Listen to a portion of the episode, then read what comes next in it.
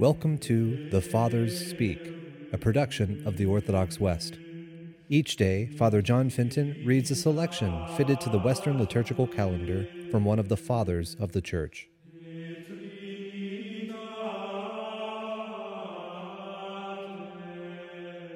As we are within the octave of the Epiphany, let us listen to a portion of a sermon by our Father among the Saints, Leo the Great.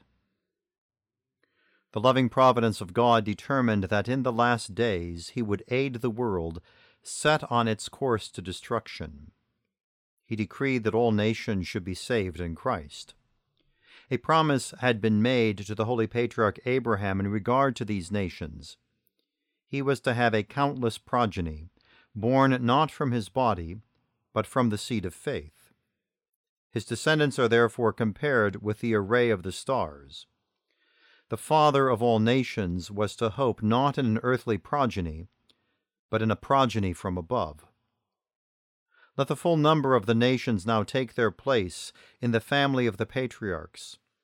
Let the children of the promise now receive the blessing in the seed of Abraham, the blessing renounced by the children of his flesh. In the persons of the Magi, let all people adore the Creator of the universe let God be known not in Judea only, but in all the world, so that his name may be great in all Israel. Now that we have received instruction in this revelation of God's grace, let us celebrate with spiritual joy the day of our first harvesting, of the first calling of the Gentiles. Let us give thanks to the merciful God who has made us worthy, in the words of the Apostle, to share the position of the saints in light who has rescued us from the power of darkness and brought us into the kingdom of his beloved Son. As Isaiah prophesied, the people of the Gentiles who sat in darkness have seen a great light, and for those who dwelt in the region of the shadow of death, a light has dawned. He spoke of them to the Lord. The Gentiles who do not know you will invoke you, and the peoples who knew you not will take refuge in you. This is the day that Abraham saw and rejoiced to see, when he knew that the sons born of this faith would be blessed in his seed, that is, in Christ. Believing that he would be the father of nations, he looked into the future, giving glory to God in full awareness that God is able to do what he has promised. This is the day that David prophesied in the Psalms when he said, All the nations that you have brought into being will come out and fall down in adoration in your presence and glorify your name, O Lord.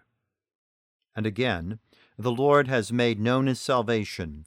In the sight of the nations he has revealed his justice. This came to be fulfilled, as we know, from the time when the star beckoned the three wise men out of their distant country and led them to recognize and adore the King of heaven and earth.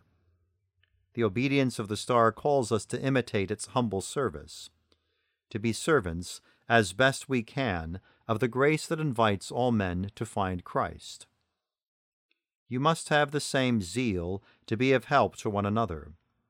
Then, in the kingdom of God, to which faith and good works are the way, you will shine as children of the light, through our Lord Jesus Christ who lives and reigns with the Father in the unity of the Holy Ghost, world without end.